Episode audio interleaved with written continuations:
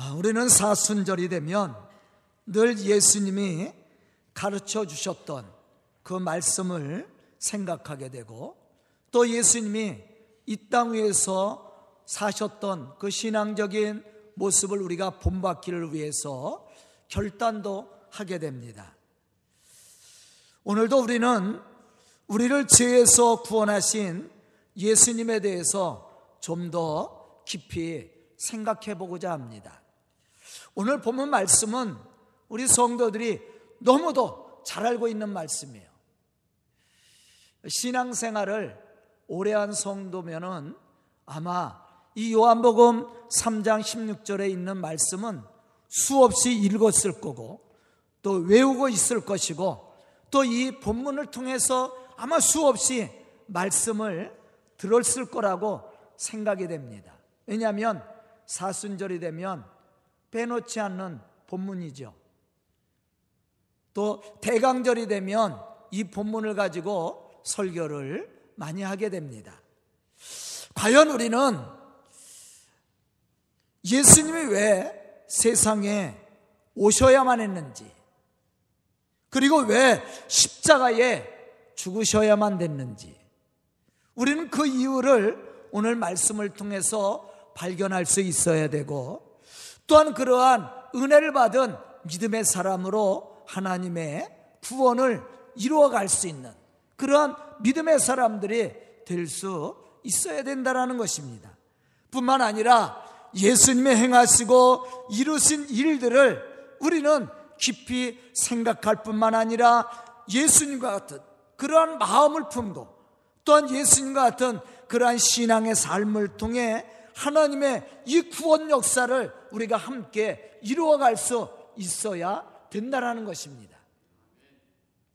왜냐하면 우리가 이와 같이 말씀을 통해 예수님을 느끼고 예수님을 통해 이루고자 했던 하나님의 뜻을 믿음으로 체험하고 고백하고 고백할 수 있을 때 우리는 우리를 죄에서 구원하신 하나님의 구속의 은혜를 체험할 수 있고 또 제사함의 은총을 받은 자로서 하나님 앞에 온전한 예배를 드릴 수 있기 때문에 그렇습니다.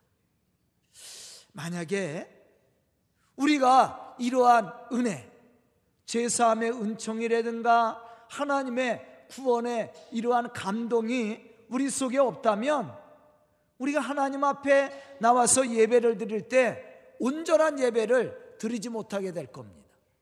감동 있는 예배를 드릴 수가 없다라는 거예요. 우리가 하나님 앞에 온전한 예배를 드리고 감동 있는 그러한 예배를 드리기 위해서는 우리 속에 역사하시고 우리를 창조하시고 우리를 섭리해 주실 뿐만 아니라 우리를 죄에서 구원하신 하나님의 은혜의 체험이 우리 속에 있어야 된다라는 거예요.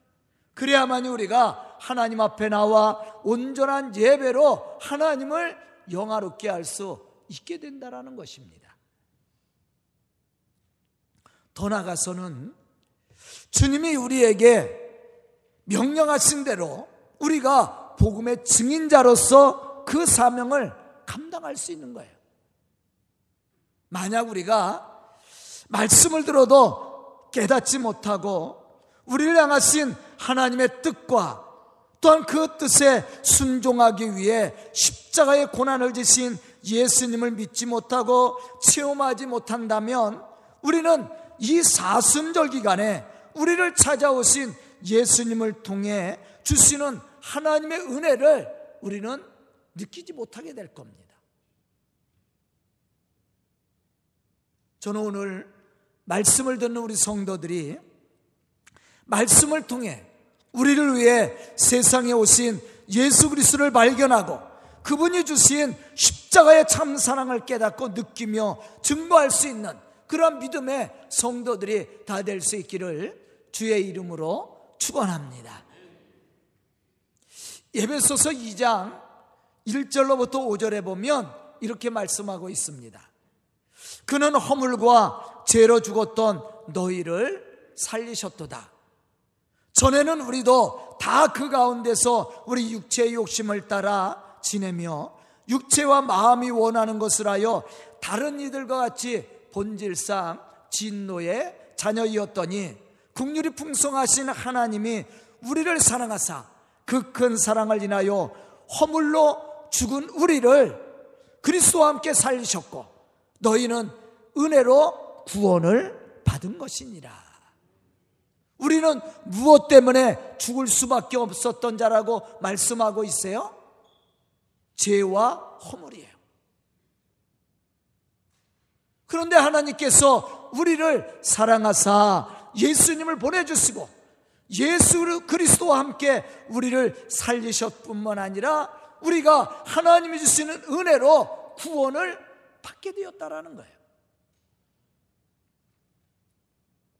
사실 우리는 예수님을 알고 구원받기 이전에는 죄로 말미암아 하나님과 영적으로 단절되어 육체대로 행하였던 본질상 진노의 자녀였음을 말씀해 주고 있죠.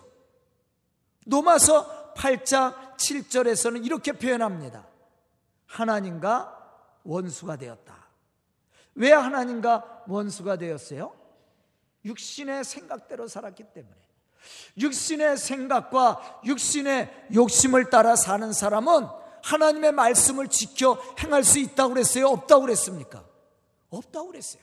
하나님을 기쁘시게 할 수 없다고 그랬어요. 하나님의 말씀에 순종할 수 없다고 그랬습니다. 그러기 때문에 육신의 생각을 가지고 사는 사람은 하나님의 말씀대로 살지 않습니다. 하나님의 말씀에 순종하지 않는다라는 거죠. 그러기 때문에 육신의 생각을 가지고 육신의 욕심을 따라 사는 사람은 하나님의 말씀에 불순종함으로 하나님과 원수가 될 수밖에 없음을 말씀해 주고 있는 거예요. 뿐만 아니라 예수 그리스도의 부활과 승천 그리고 하늘의 영광을 누릴 수 있는 이 놀라운 축복도 받을 수 없게 되는 거죠. 누가 이러한 은혜를 받아요? 예수가 그리스도이심을 믿는 사람이요. 예수 그리스도를 통해서 제사함의 은총과 구원을 체험한 사람입니다. 바로 그 사람이 하나님을 영화롭게 할 수 있는 사람이요. 하나님이 주시는 참된 은혜와 축복을 받고 누릴 수 있는 사람이라는 거예요.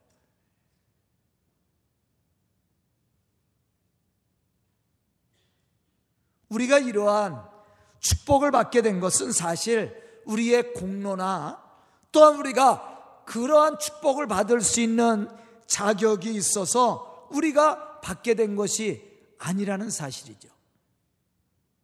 하나님의 무조건적인 사랑, 값없이 우리에게 허락하여 주시는 은혜, 그 은혜로 말미암아 우리가 죄사함과 함께 구원을 얻게 되었다라는 거예요. 로마서 3장 24절에 보면 이러한 사실에 대해서 우리에게 말씀해 주고 있습니다. 그리스도 예수 안에서 그리스도 그리, 그리스도 예수 안에 있는 속량으로 말미암아 하나님의 은혜로 값없이 의롭다 하심을 얻은 자 되었느니라. 우리가 어떻게 의롭담을 인정받았어요? 하나님이 거저 주시는 값없이 주시는 은혜로 말미암아 우리가 제사함과 함께 구원의 은혜를 받게 되었다라는 거예요. 우리에게 그러한 자격이 있어서가 아니라 하나님이 거저 주시는 은혜로 우리가 의롭다함을 얻게 되었다라는 겁니다. 우리는 여기서 왜 예수님이 이 죄 많은 세상에 오셔야만 했는지 또 하나님은 왜 예수님을 세상에 보내셔야만 했는지 그 이유를 발견할 수가 있습니다. 그것은 우리를 죄에서 구원하시고 영생의 축복을 누리게 하려는 데 있었다라는 거예요. 요한복음 6장 39절로부터 40절에 보면 이러한 사 실에 대해서 우리에게 말씀해 주고 있습니다. 나를 보내신 이의 뜻은 내게 주신 자 중에 내가 하나도 잃어버리지 아니하고 마지막 날에 다시 살리는 이것이니라. 내 아버지의 뜻은 아들을 보고 믿는 자마다 영생을 얻는 이것이니 마지막 날에 내가 이를 다시 살리리라 하시니라. 하나님의 뜻이 뭐라고 그랬어요? 예수를 보고 믿는 자마다 영생을 얻게 하는 것이라고 그랬어요. 이것이 하나님이 예수님을 세상에 보내신 이유입니다. 에베소서 2장 4절로부터 5절에 보면 또 이렇게 말씀을 합니다. 국률이 풍성하신 하나님이 우리를 사랑하신 그 큰 사랑을 인하여 허물러 죽은 우리를 그리스도와 함께 살리셨고 너희는 은혜로 구원을 받은 것이니라. 본문 16절에서도 보면 예수님도 이러한 사실에 대해서 우리에게 말씀해 주고 있어요. 하나님이 세상을 이처럼 사랑하사 독생자를 주셨으니 이는 그를 믿는 자마다 멸망하지 않고 영생을 얻게 하려 하심이니라. 왜 우리가 멸망을 받을 수밖에 없었습니까? 왜 우리가 사망에 이를 수밖에 없었습니까? 그것은 죄 때문이었어요. 그런데 이 죄의 문제를 해결할 만한 사람이 세상에는 없다는 거예요. 또한 세상 것을 가지고는 이 죄의 문제를 해결할 수가 없어요. 그래서 결국에는 모든 사람이 진노를 받게 됐다라는 거예요. 하나님의 영광에 이를 수 없게 되었다라는 겁니다. 다시 말하면 모든 사람이 사망에 이를 수밖에 없어요. 영원한 심판을 받을 수밖에 없었던 거예요. 그래서 하나님이 독생자 예수 그리스도를 세상에 보내 주셔서 십자가에 죽게 하심으로 우리의 이러한 죄의 문제를 해결해 주셨던 겁니다. 그래서 그를 믿는 자마다 다시 말하면 예수가 그리스도이심을 믿는 자마다 이제 죄에 대한 사망에 이르지 않고 영생을 얻을 수 있는 축복을 우리에게 베풀어 주었다라는 거예요. 그것을 이루기 위해서 그러한 하나님의 구원을 이루기 위해서 하나님이 독생자 예수 그리스도를 보내주셨고 예수님은 그러한 하나님의 뜻을 이루기 위해서 고난의 십자가를 지셨다라는 겁니다.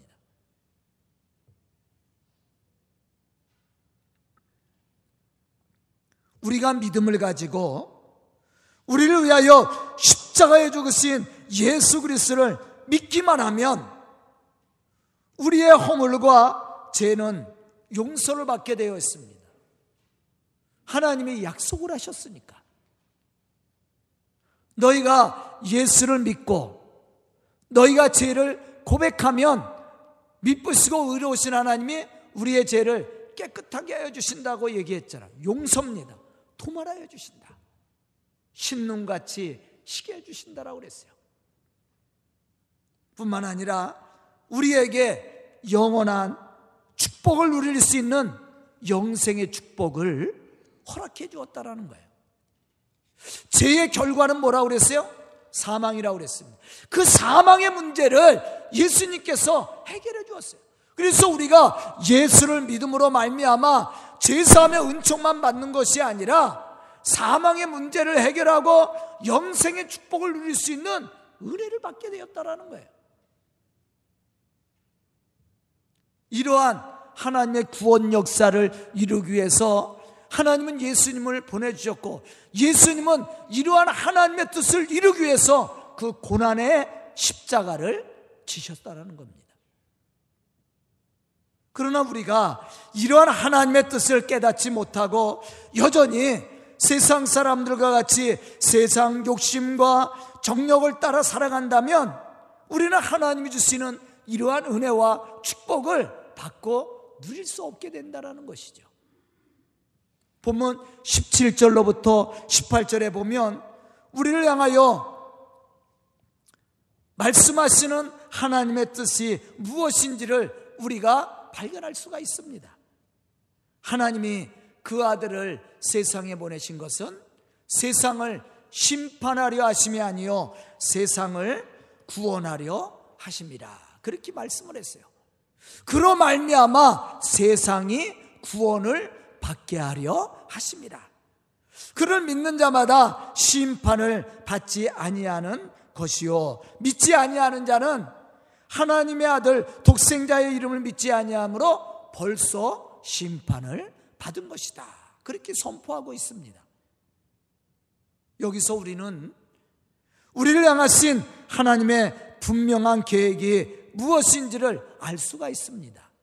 그것은 세상을 구원하려는 데 있다라는 거예요. 이것이 하나님의 뜻입니다. 다시 오실 예수님은요, 마찬가지입니다. 세상을 구원하기 위해서 오는 거예요. 그러나 믿지 않는 사람들에게는 그날이 무슨 날이라고 그랬어요? 심판의 날이라고 그랬어요. 믿는 사람에게는 구원의 날이에요. 하나님은 세상을 구원하기 위해서 독생자 예수 그리스도를 보내주셨고 또 세상을 구원하기 위해서 다시 오시겠다라고 약속을 했다라는 거예요. 사실 우리가 하나님의 은혜와 축복을 받고 누릴 수 없었던 것은 하나님과 우리 사이를 갈라놓았던 죄의 문제 때문이었습니다. 그러므로 이제 우리는 우리를 향하신 하나님의 참된 뜻을 깨닫고 우리의 죄의 문제를 해결해야 됩니다. 어떻게 해결해야 됩니까? 예수가 그리스도이심을 믿고 우리가 죄인인 것을 회개하면 되는 거예요. 뿐만 아니라 우리가 예수 안에서 그 풍성함을 누릴 수 있는 믿음이 있어야 된다는 겁니다. 그래야만이 우리가 제사함의 은총을 받을 뿐만 아니라 하나님의 이 구원 역사, 그 풍성하신 은혜와 축복을 받고 누리게 된다라는 사실입니다. 저는 오늘 말씀을 듣는 우리 성도들이 믿음의 사람들이 되어서 제사함의 은총과 구원의 축복을 누릴 수 있는 그러한 믿음의 성도들이 다 될 수 있기를 주의 이름으로 축원합니다. 그런 구원받은 우리는 어떠한 삶을 살아야 됩니까? 여기에는 두 가지 신앙의 모습이 있습니다. 첫째는 구원받은 우리는 구원의 풍성함을 누릴 뿐만 아니자 아니라 이제 그 풍성함을 어떻게 해야 돼요? 나누어 줄 수 있어야 된다는 거예요. 이게 복음이죠. 다시 말하면 하나님의 구원을 선포하는 거예요. 하나님의 선하신 뜻을 이루어가는 겁니다. 이것이 우리를 구원하신 하나님의 첫 번째 목적이라는 거예요. 예수님께서 하나님의 뜻을 따라 그 십자가의 고난을 지신 것처럼 우리도 이제 사명을 받은 거예요. 그 사명이 뭐냐? 하나님의 구원을 이루어가는 겁니다. 시브리서 13장 16절에 보면 하나님이 기뻐하시는 제사에 대해서 말씀해 주고 있죠. 오직 선을 행함과 나눠주기를 잊지 말라. 이 같은 제사를 하나님이 기뻐하시느니라. 선을 베푸는 것과 나눠주는 겁니다. 에베소서 2장 10절에 보면 또 이렇게 말씀을 합니다. 우리는 그가 만드신 바라. 그리스도 예수 안에서 선한 일을 위해서 지음을 받은 자니 이 일을 하나님이 전에 예비하사 우리로 그 가운데서 행하게 하려 함이니라. 우리를 왜 지으셨다고 그랬어요? 선한 일을 위해서. 하나님의 선하신 일을 위해서 하나님이 우리를 지으셨을 뿐만 아니라 죄로 인해서 영원히 죽을 수밖에 없었던 우리를 구원해 줬다는 거예요. 무엇을 행하기 하기 위해서? 하나님의 선한 일을 이루기 위해서. 그게 복음이라는 거예요.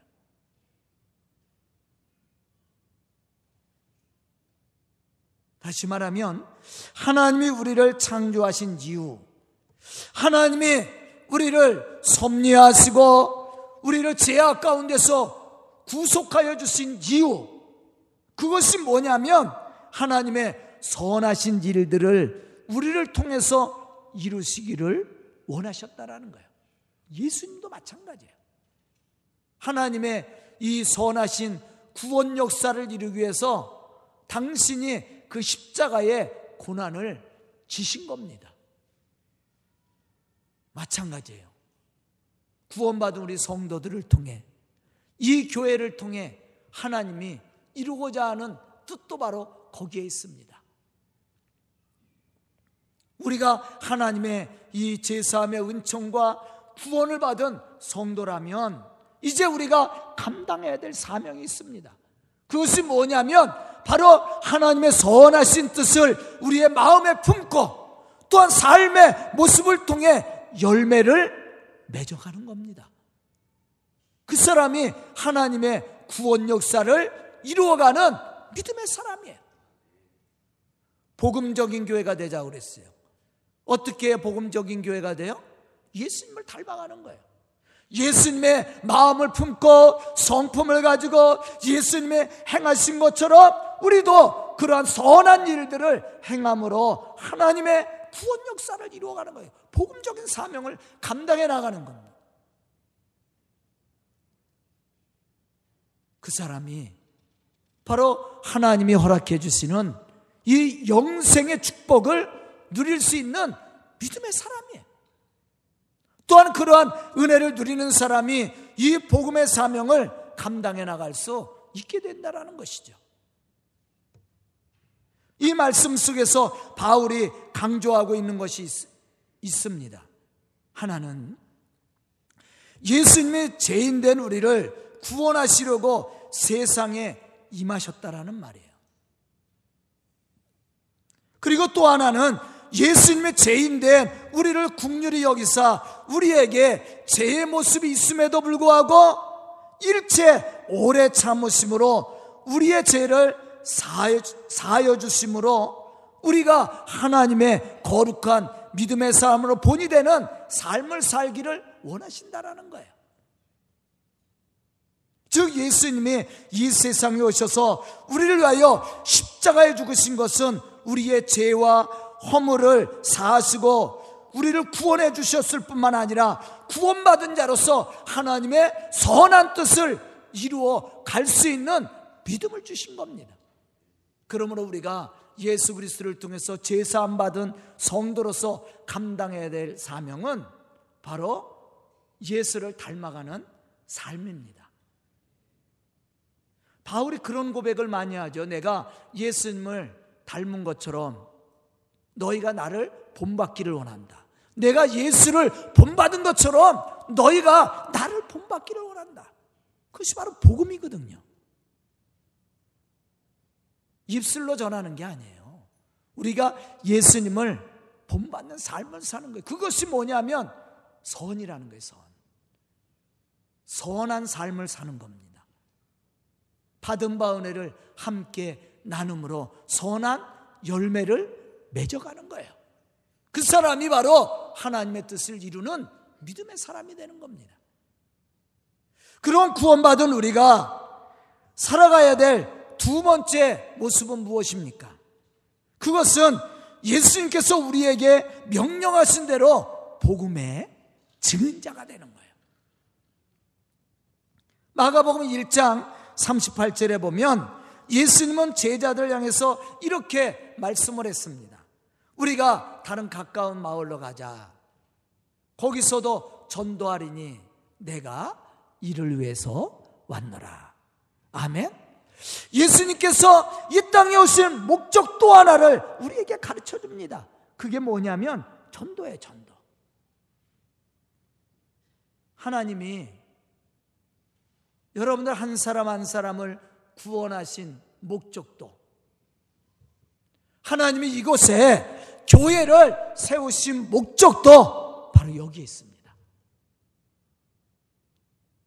나를 통해서 또 이 교회를 통해서 하나님은 세상의 죽어가는 영혼들을 구원하기를 원하시는 거예요. 그게 하나님의 뜻입니다. 예수님도 분명히 우리에게 그러한 사실들을 가르쳐 주고 있어요. 야, 우리가 다른 가까운 마을로 가자. 내가 거기서도 전도하리니 내가 이것을 위해서 왔노라. 아멘. 왜 하나님이 우리를 구원해 줬다고 생각합니까? 왜 많은 사람들 중에 우리를 택하여 주시고 우리를 구원하시고 축복해 주었습니까? 이유는 단 한 가지입니다. 우리를 통해서 세상에 죽어가는 많은 사람들을 구원의 길로 인도하기를 원하시는 거예요. 복음입니다. 전도의 사명을 감당하는 거예요. 고린도후서 5장 18절로부터 19절에 보면 바울은 하나님이 예수님을 세상에 보내신 뜻을 이렇게 말하고 있습니다. 모든 것이 하나님께로 났으며 그가 그리스도로 말미암아 우리를 자기와 화목하게 하시고 또 우리에게 화목하게 하는 직분을 주셨으니 곧 하나님께서 그리스도 안에서 안에 계시사 세상을 자기와 화목하게 하시며 그들의 죄를 그들에게 돌리지 아니하시고 화목하게 하는 말씀을 부탁하셨느니라. 누구에게? 우리에게. 구원받은 우리에게. 다시는 우리의 죄의 문제를 거론하지 않고 우리의 죄를 감추어 주었다라는 거예요. 그리고 우리에게 부탁하신 것이 있는데 그것이 무엇이냐면 화목하게 하는 말씀을 우리에게 부탁하셨다라는 거예요. 그게 뭡니까? 화목하게 하는 말씀이 뭐예요? 복음이에요, 복음. 그럼 우리가 어떻게 이 복음의 사명을 우리가 감당할 수 있습니까? 그것은 바로 예수님을 닮아가는 거예요. 예수님의 마음을 품고 예수님이 이 땅 위에서 사셨던 그러한 신앙적인 모습을 저희들이 본받아서 하나님의 선하신 뜻을 이루어가는 겁니다. 그것이 복음을 전하는 거예요. 성교비를 보내고 우리가 나가서 예수 믿으세요. 그렇게 전하는 것이 복음이 아니라고 그랬어요. 그것만 복음이 아닙니다. 우리가 하나님의 거룩한 백성으로서 온전한 삶을 사는 거예요. 하나님이 주시는 은혜와 감동을 가지고 우리가 서로 사랑하고 섬김으로 하나님의 일을 감당해 나가는 겁니다. 그 사람이 하나님을 영화롭게 하는 사람이에요. 그 사람이 하나님의 이 복음의 역사를 이루어가는 겁니다. 바울도 그러한 사실에 대해서 우리에게 가르쳐 주고 있습니다. 내가 예수를 본받은 것처럼 너희가 나를 본받기를 원한다. 바울이 그러한 신앙적인 삶을 살았을 때 바울의 삶을 보고 많은 사람들이 변화를 받았다라는 거예요. 저는 오늘 말씀을 듣는 우리 성도들이 바로 이러한 믿음의 사람들이 되어서 예수 그리스도 안에서 제3과 그 구원의 은총을 받았을 뿐만 아니라 받은 바 은혜를 나누고 섬김으로 하나님의 거룩한 이 복음의 역사를 이루어가는 하나님의 뜻을 이루어가는 그러한 믿음의 성도들이 다 될 수 있기를 주의 이름으로 축원합니다. 기도드리겠습니다. 은혜로우신 아버지 하나님, 감사와 찬송을 드립니다. 이 시간 말씀을 듣고 결단하며 주의 거룩한 역사를 이루어 나갈 우리 성도들에게 지혜와 믿음과 성령의 감동과 능력을 주시옵소서. 참으로 우리가 예수님을 본받는 믿음의 사람으로 주의 거룩한 복음의 역사를 이루어갈 수 있도록 축복하여 주시옵소서. 우리가 제사함의 은총과 구원을 체험한 믿음의 사람으로 주의 복음의 사명을 감당해 나갈 때 참으로 아름다운 열매를 맺어 나갈 수 있도록 축복하여 주시고 또 우리 성도들을 통해 이 교회가 부흥해 갈 수 있도록 축복하여 주시옵소서 예수님의 이름 받들어 축복하며 기도드리옵나이다. 아멘.